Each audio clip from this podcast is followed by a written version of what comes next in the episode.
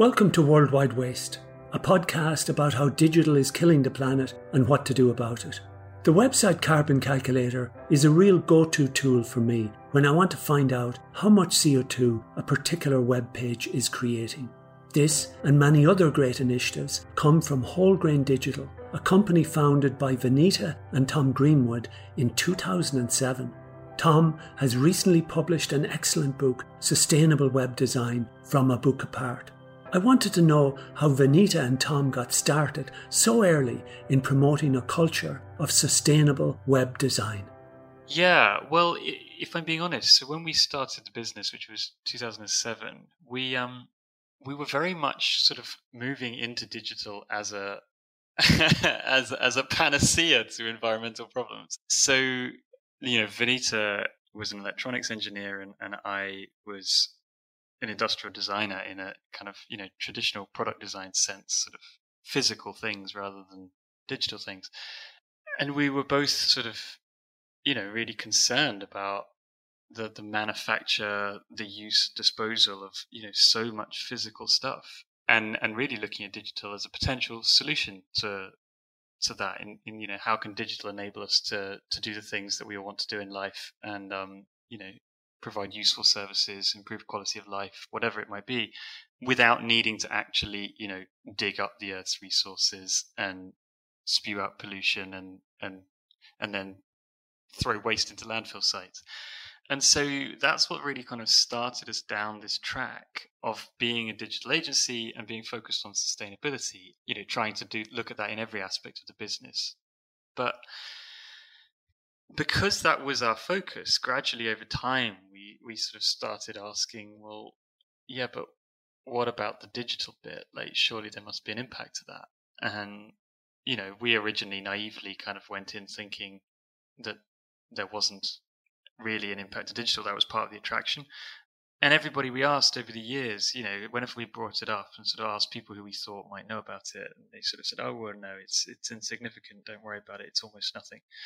And that's still, you know, st- still the case that with a lot in a lot of places today within our industry because it's not really talked about still.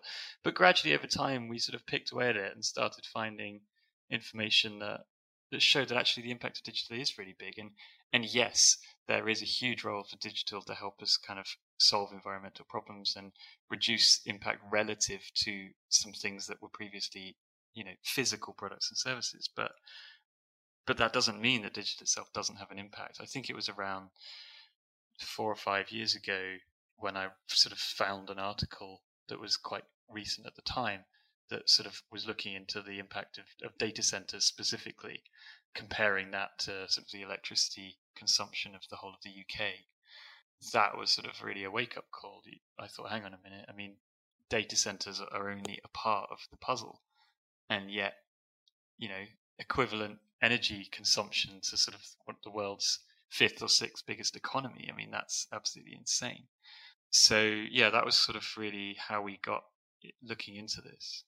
Very interesting, both to your backgrounds. You know, from the the physically designed type of product, uh, so to speak, and and and I think yeah that that you've summarized. I think certainly the way I would have felt. Like I've been involved in the web since since the mid '90s, and and uh, I don't think I taught very much one way or another. But if I did think, I I, I would have taught, hey, digital is great. Digital is sustainable. E-books are yeah. much better than physical books.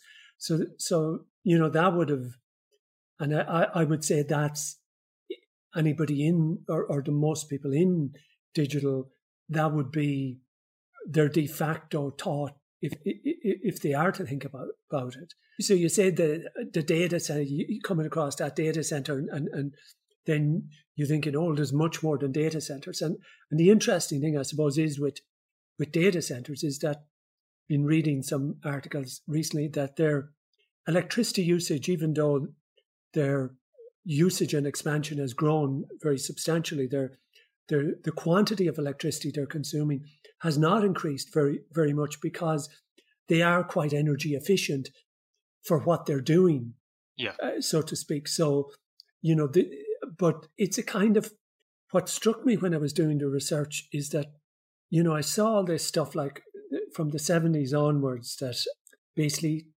modern digital, so to speak, took off. You know, the there were mainframes in the 70s. It wasn't the 80s until the PC, but but computers really began to take off at the beginning of the 70s. What I noticed was as well that all the other really negative metrics took off as well.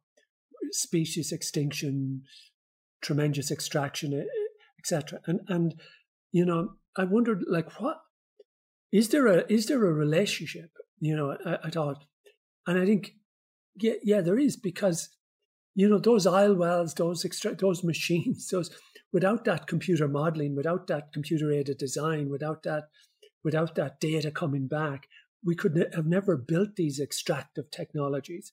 In many ways, digital became an accelerant, very negative human behaviors.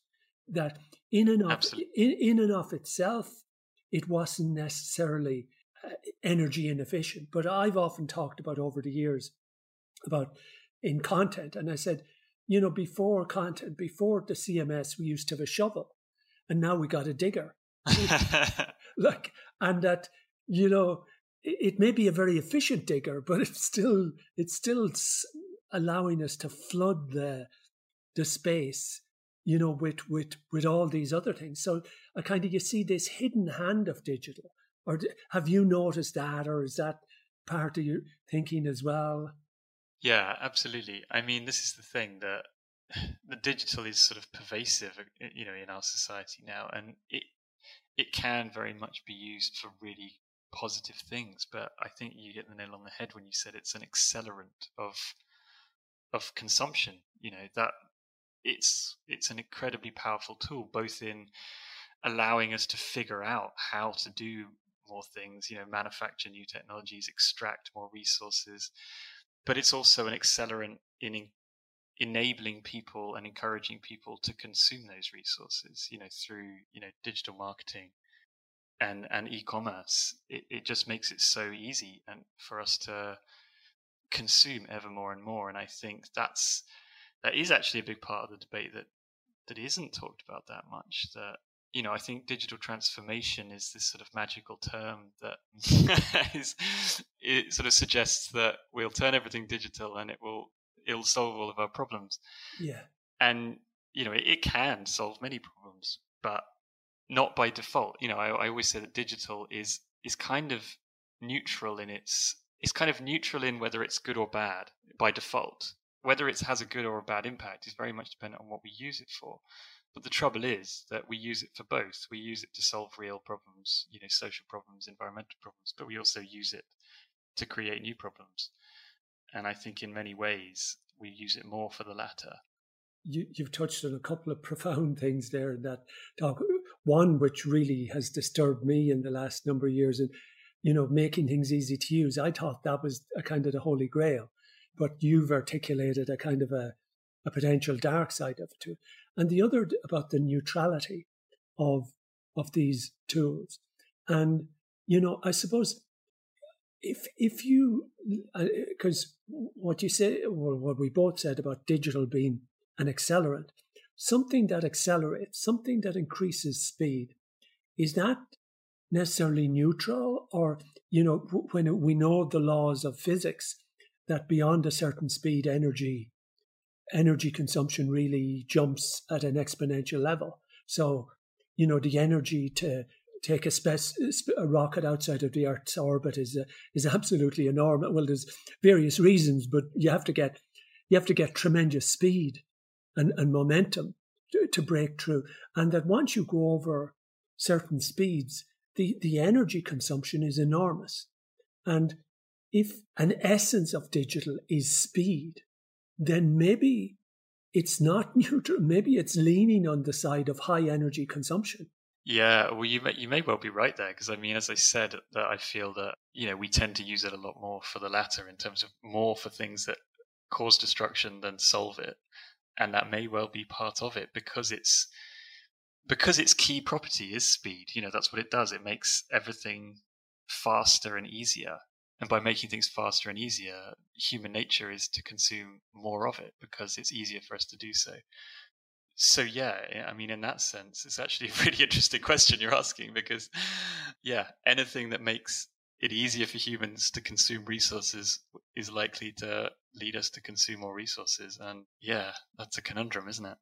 It it is, yeah. Like these are these are uncomfortable, you know, things, or I find it un- un- uncomfortable to like the easy use. You know, that was that's been my whole message or a key message. I've been all over the world preaching that, and and and and then I began to read like some things. Maybe they shouldn't be so easy, you know, because I think I think what digital has is that is that speed, but also that instability uh, kind of in it as well. That by its nature, it is it morphs and changes, and it's. I, I, I see about the instability. I think when you think of instability and you think of my, I, have got a, a physical book library. I've never had the urge to buy a copy of every book I have just in case my physical library goes on fire. Yeah. I say, well, if it goes on fire, it goes on fire. You know, you're just going to have to live with it, right? But I've got about 10 copies of my digital, so speak, libraries. I've, I've got them on hard, multiple hard disks. I've got them on archives. I've got them, I've got them on Dropbox. I've got, because of my paranoia that, that digital is so unstable that yes. I must create multiple, multiple copies. So the, so I think when you combine instability or, or this morphiness you know, you, you, all sorts of things. Like also that we don't think ahead nearly as much anymore. Like if you want to build a chair from some wood, you got to figure out what sort of wood, how much wood should you have. But with digital, we say, oh, we can always change it. Yeah. So we kind of just get stuck in, you know. So there, I think there are these characteristics of digital that lead to very wasteful type of beha- behaviors that don't seem to require much need for planning, so to speak, or or or thoughtfulness, or deep thought, certainly long term thoughtfulness. Yeah, definitely, and everything's so. I, th- I think distraction is another kind of key aspect of that because so much of the sort of the the software that we use day to day now, whether it's for work, you know, things like email and Slack, or whether it's personal, you know, social media, so much of it is designed to to distract us and keep pulling us into what's popped up right now that it is very hard to actually have quiet time for contemplation and thought and planning the long term because everyone's minds are just constantly being pulled back into the immediate. Even if the immediate is completely trivial quite irrelevant it's nevertheless where we now tend to spend most of our most of our mental energy. I, yeah, and I suppose it's recognizing these things and being aware of these traps, like like it's like an addiction. You know, we can enjoy alcohol, have a good time, but we can become addicted, and that that sense of, as you say, whether it's on Twitter or, or, or LinkedIn or Slack or whatever, of these little pings and these little notifications, they are as you say, deliberately designed, like like Pavlov's dogs, to want us to hit that bell to get a reward. Yeah, yeah, exactly. And I think you know, again, what you were saying about the backups of backups of backups. you know, that I think it's not just instability; it's sort of this.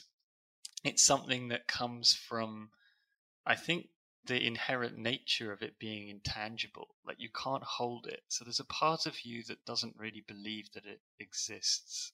You know, you can't feel like you trust it 100% because you've never held it in your hand. You've never seen it with your own eyes in a physical sense. Like you've seen it on a screen, but you know that that's kind of, you know, that's just a sort of a, a temporary picture of something.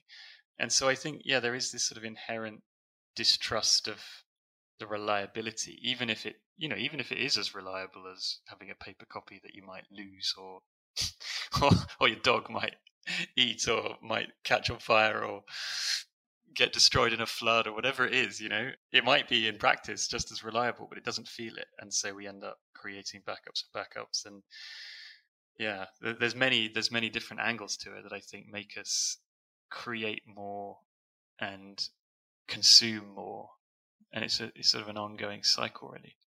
And is there any way, you know, is that an area you get into with your clients, or a kind of the behavioral part, or have you thought about that area of how to, you know, because another thing connected with that is that not alone do we store, but we store what we don't need to store. Yeah. You know, like like we, we store stuff that if we had it physically, we'd throw in the bin, but we kind of, oh, I keep it anyway. You'd never know, or you know, it's so easy to keep store it. You know, we don't have to think about making the decisions of, you know, should I bin this or or, Yeah. or not. So, you know, we we we keep way more, and we keep it in multiple places. Have you approached that as a company, or do you stay very much? you know, in in a in a space of design, of of digital design, or have you looked at behavior, how we get good behavior within a digital space? I mean, yes and no. So we are we do primarily stick within the realm of sort of design and development, you know, to the client's brief. I think there's there's various different pl- ways that we sort of bring in some of those concepts. One is, you know, just in the design process in general about you know just the whole exploration of what the you know what the whole purpose of the project is about and what it's trying to encourage people to do because i think this this question inherently ties in with with the whole concept of you know user behavior and and user experience design. And not just that but also like the inherent motive of a project which is which is something that i think in itself needs to be questioned. Like what is it? You know if we're if a website exists and somebody's paying money for it to exist then they want something out of that. They want to have an impact on the world in some way or an impact on people in some way. So i think starting from the absolute base of questioning what that is and whether that's something that you want to be involved in facilitating is is definitely something where we do get involved. But then i think once we're into that process then yeah i mean to be honest generally we are in the mindset of enabling trying to trying to create the fastest path from somebody arriving to somebody achieving the desired goal. And it's an interesting question as to whether that's always a good thing. I mean i i certainly think from the content editing point of view then it's an easier conversation around the kind of the dynamics of actually good housekeeping. And you know then that's a conversation that that can be had. It's not necessarily easy to manage in the sense that that clients are sort of you know they run their own websites day to day you know they manage their own content. But it's certainly a conversation that's relatively intuitive to have and they can understand and see that there may be a benefit. Whether they feel it's worth their time is different.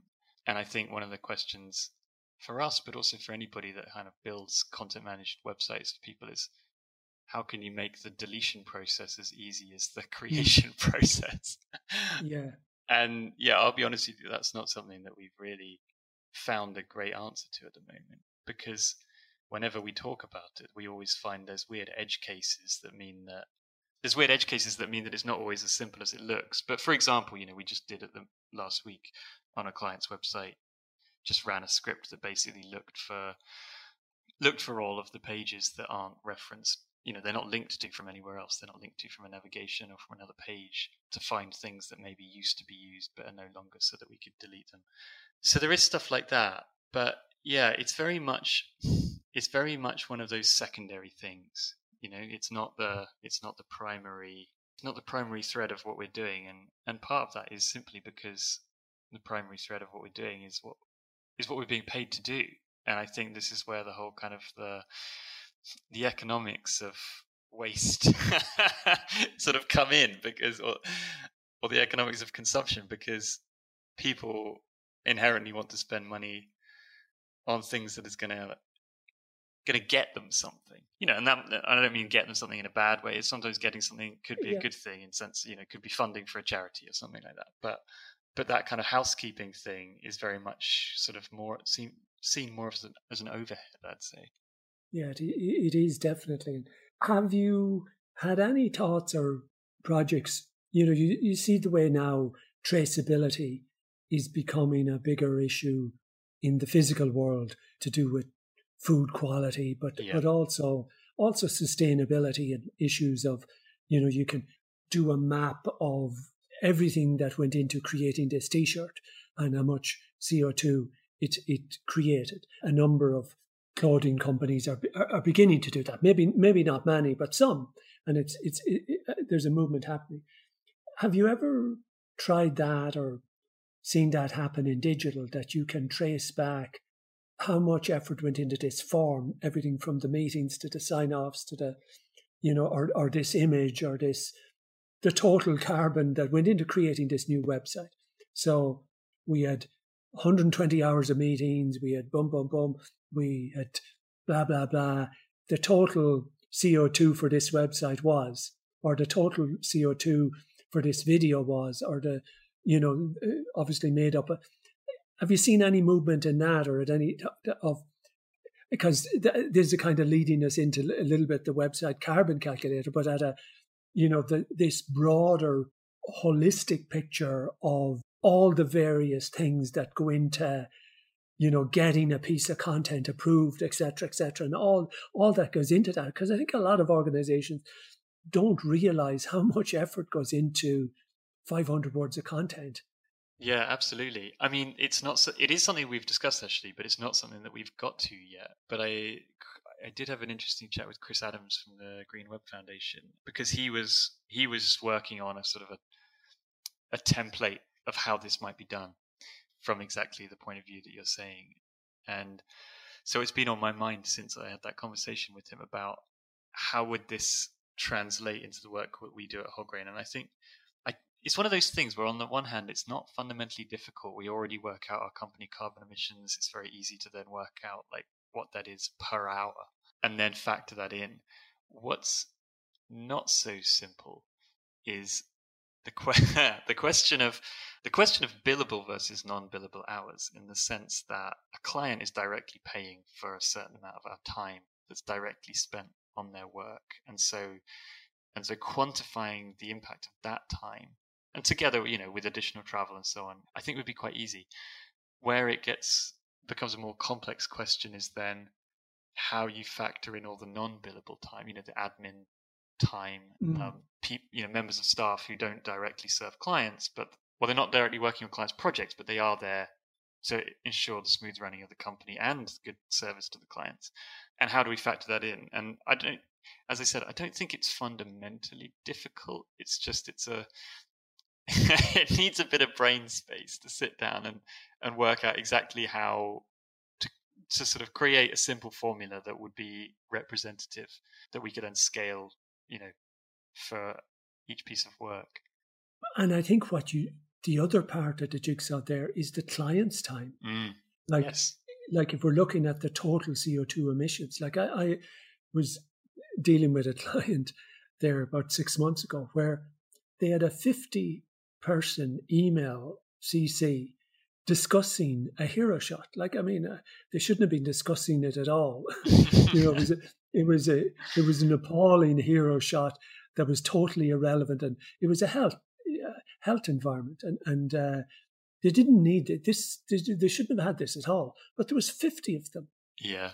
On, on this email train going back and forth, uh, you know, and you know, so it's of course, it's your cost, the admin, the directly working. But oftentimes, when you sometimes you, you, you factor in the the management costs and on their side and their effort and, and stuff like that, you know that that adds a fair bit to the equation as well. Yeah, massively and I think that's that's actually a lot harder to work out because you often don't know how much time they've really spent. You know, in that example, there's many people copied into an email, but you don't really know how many of them spent time looking at it or how much time. Exactly. And we've also had interesting cases where sometimes it feels like doing the right thing in terms of you know like environmental being a sustainable business is great, but sometimes it can feel like there's an element of creative accounting, even even if un, unintentional, because you're never covering the full picture. So, for example, you know we have a no-fly policy at Wholegrain, which means that we don't fly for business, and that you know that helps a lot in us reduce our emissions. But we've had a few occasions, not many, but we've had a few occasions where clients flew to see us, um, and then it feels like ah well, you know what did we gain there? Probably what we gained is that we created a little bit of a barrier, which meant that you know probably on balance, there's a lot less flying happening for our projects than if we didn't have that policy. That's definitely true. But on those occasions where it happens that way round, that they say, okay, if you're not coming to us, we'll come to you. You know, it's great to see them in person. It's lovely, but but it does sort of, you know, it does sort yeah. of defeat the point in that sense. Well, to as you say, uh, to an extent, but probably on balance, there's less flying. Yeah, and as we know, nothing is ever even close to perfect. You know, we we do the best we can, and we learn as we go. You know, and we keep trying roughly and heading roughly in the right direction. Yeah. But you know, it's a great policy. It's you know, but but the law of unintended consequences sometimes can can occur. But I think on balance, there, as you've said, I think probably less, definitely less flying because of of that sort of thinking.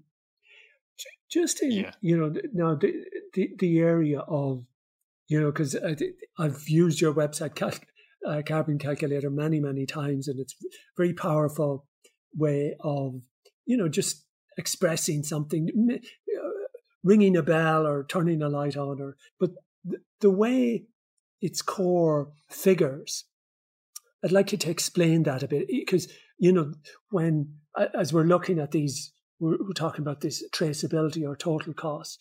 You know, the, the people think, oh, the the actual cost of transferring the data is not that great, you know, etc. But there are far more things in the total cost or the total, you know, that, that contribute to, that is connected with that gigabyte or or that amount, that quantity of data.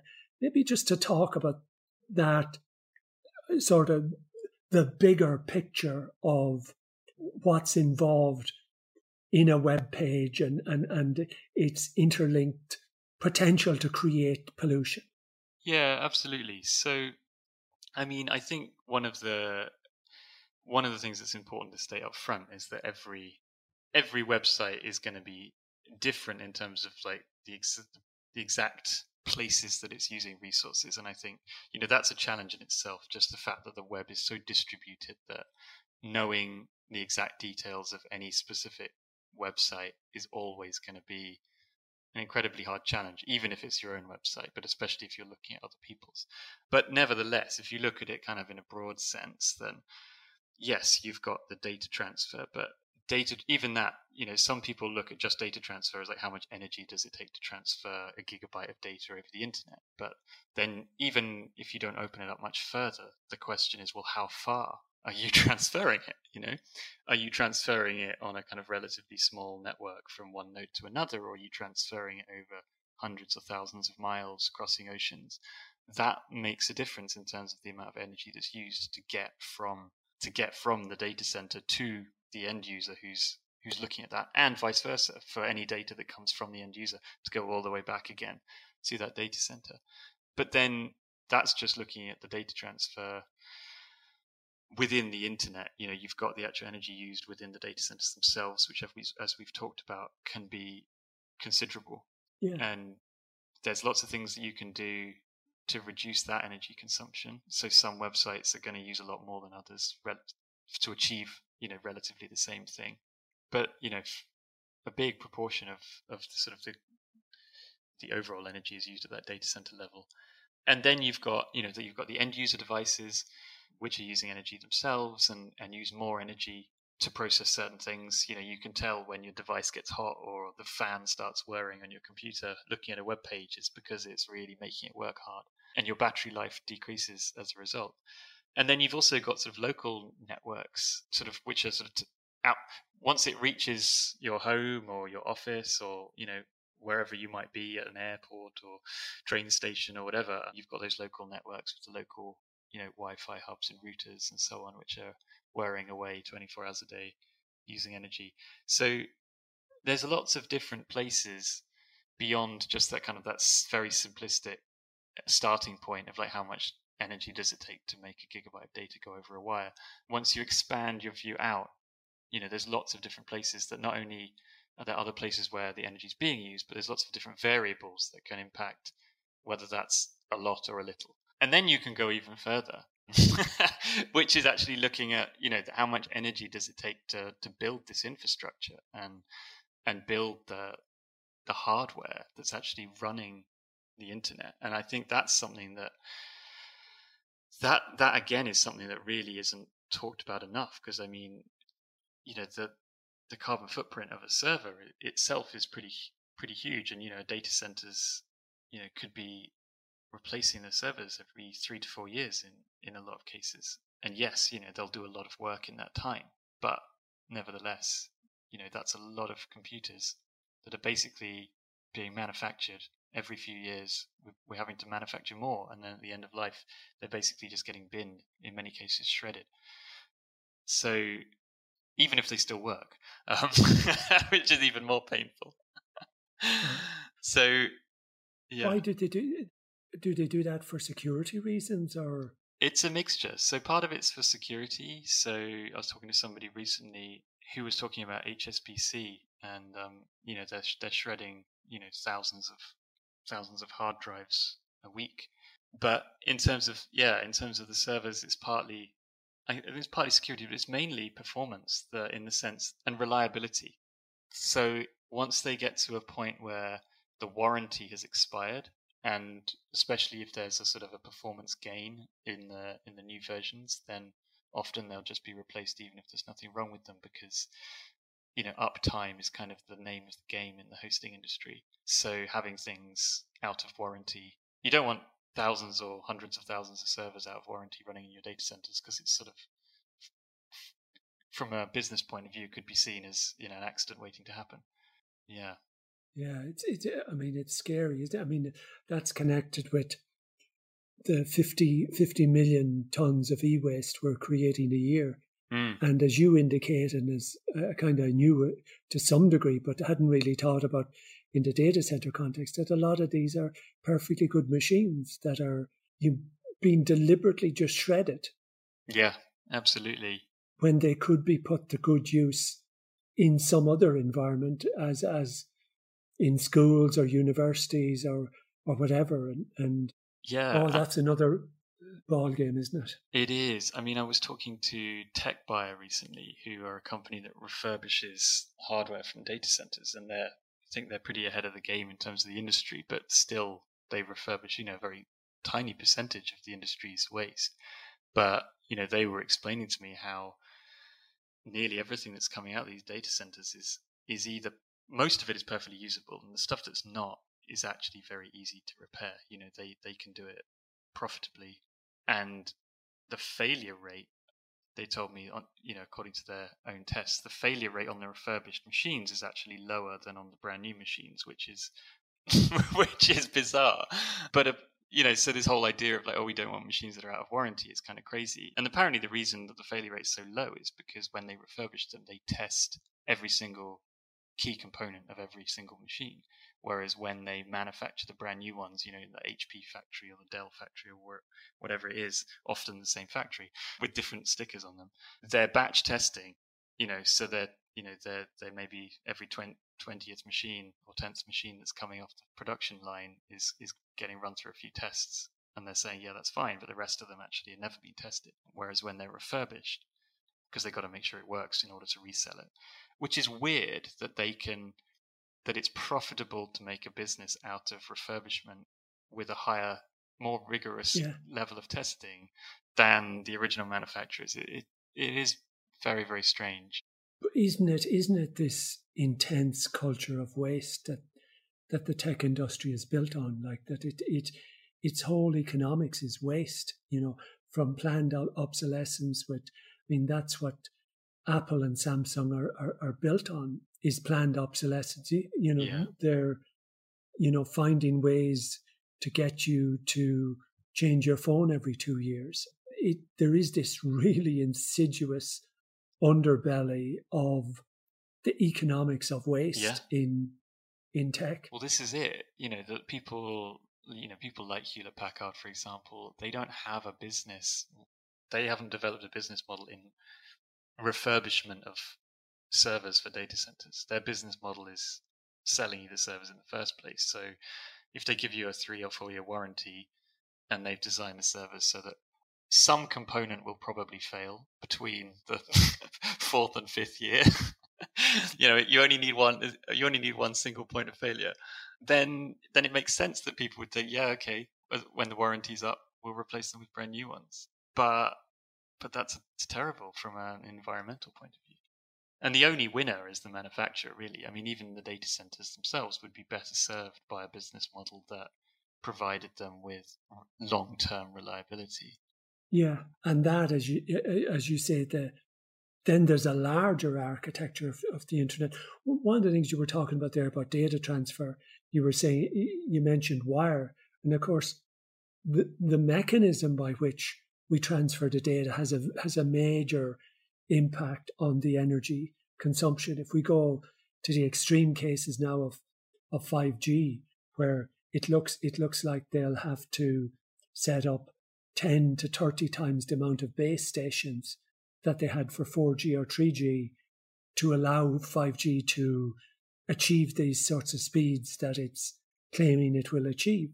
Like all, all of this will require a massive supra infrastructure, you know, to get us what? Well, that's it, and it's not just the energy of powering those base stations; it's the actual the environmental impact of manufacturing them and you know digging up the roads and installing them, and the you know the concrete for the foundations of those poles that they're going in. You know, it's it. All of this matters when you scale it over the whole world. So anything that that I suppose begins to help identify or isolate this this this broad because it is the you know we, you, i bought it for 20 years that digital was green. I think digital has done a fantastic job of of hiding its underbelly yeah. you know or hiding all this other stuff that happens underneath. And like as i was saying about say fast fashion which is an extraordinarily damaging nasty industry yeah. that it couldn't exist without instagram. Yeah certainly to the extent nor could it exist without the MacBook because uh, you can't do 24 seasons with pencil and paper. You yeah. know, many, many times, like we've gone from about two seasons a year in fashion to 24 in, in some environments in, in about 25 years. And the only way you can do that is with computers and networks and, you know, and being able to modify a design within a day, blah blah blah, and make it look that yeah, bit different. Tweak, absolutely, tweak. and to be able to have teams, you know, in different places around the world that are collaborating on making that happen. You know, with people in sort of Bangladesh, you know, manufacturing, and the people doing the design might be in the US or the UK or somewhere completely different, and sort of making those design changes at such a pace, which would just wouldn't be possible in the past. You know, you'd have had to have prepared your designs and packaged them up and in a in a big in a big roll of paper in a tube cardboard tube and sent it off to Bangladesh for them to examine yeah. and and then wait for them to send you some feedback. Um, whereas now it's just sort of almost real time. Exactly, and, and, but let's say we're coming coming near the end. Let's let's end more positively.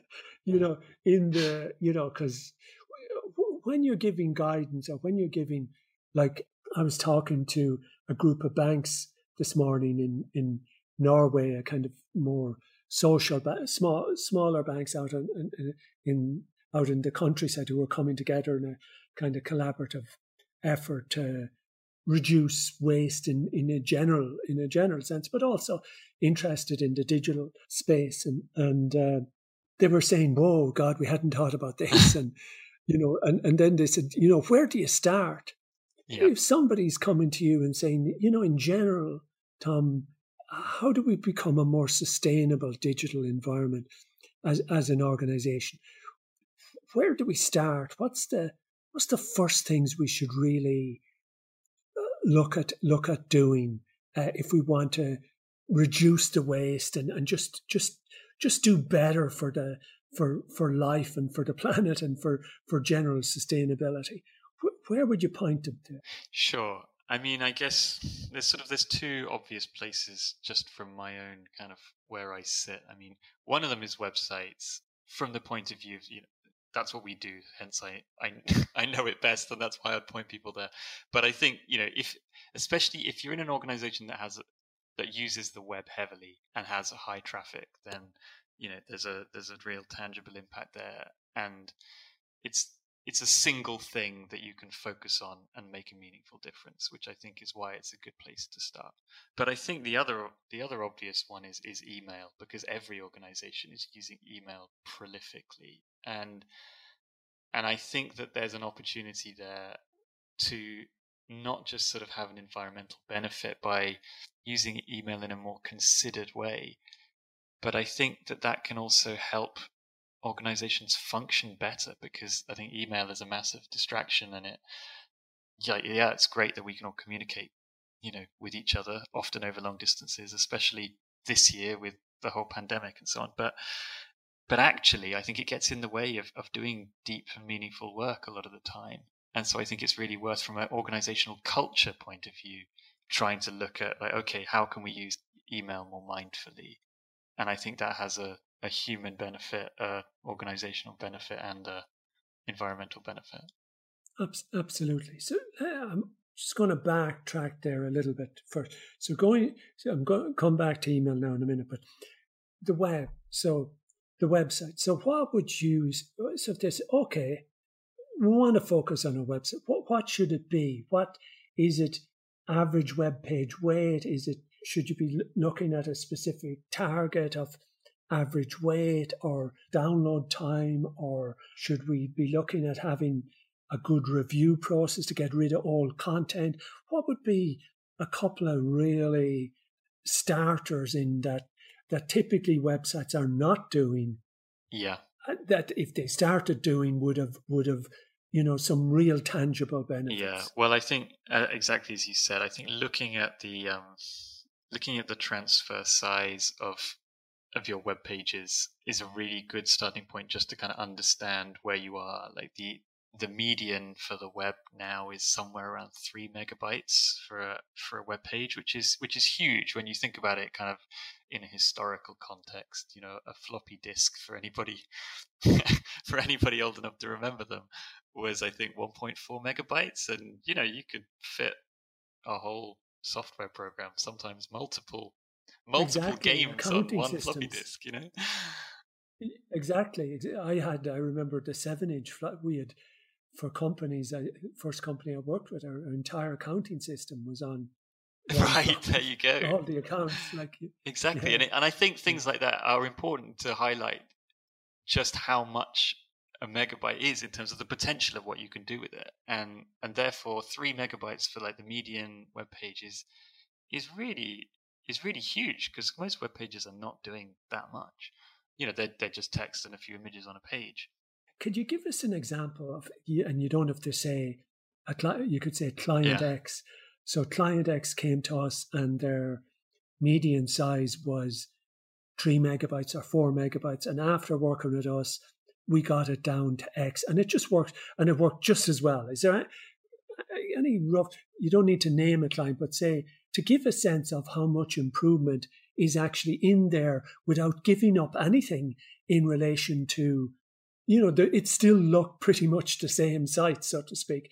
Would you have any any sort of that can give a sense of, oh, I should be trying to get it down to, or I could easily look to get a megabyte off it, or any sort of guidance yeah. there in the sense of absolutely so i mean as a general rule you could almost no matter what you're doing unless you've got like you know unless you need to have some sort of you know unless you need to have some sort of video stream or something which you know maybe there's a use case where you do but for a typical web page there's no there's no good reason why it shouldn't be under a megabyte i think that's a good starting point in many cases, you know, it's relatively easy to get it down to sort of five or six hundred kilobytes.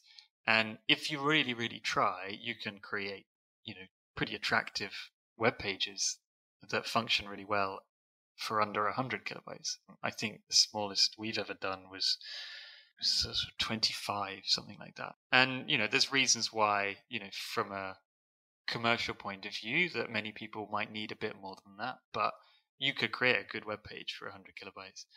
And I, and I think that's really important to remember. What starts happening is it's, it's the invisible extras that often then cause things to start creeping. You know, it's people. You might create you might create a great website, and it's like you know, 99 kilobytes, and then but then what can happen is that you then add various tracking scripts to the page and in each tracking script you know they vary in size but it, you could easily end up with like you know 500 kilobytes of tracking scripts if you're not hmm. careful which you know is is crazy. We were looking at a site last week for somebody and they were asking us they'd done loads of stuff in house with a little bit of guidance from us up front. They'd done loads of stuff in house to try and make their web pages more efficient and they'd they'd worked with the design team and the development team to try and improve the efficiency, and they'd done a really nice job. And they they came back and they were like, but it's still, you know, our page weight is still so high, and we don't understand why. And we had a quick look and we said, well, it's because your CMS is adding 1.2 megabytes of tracking scripts.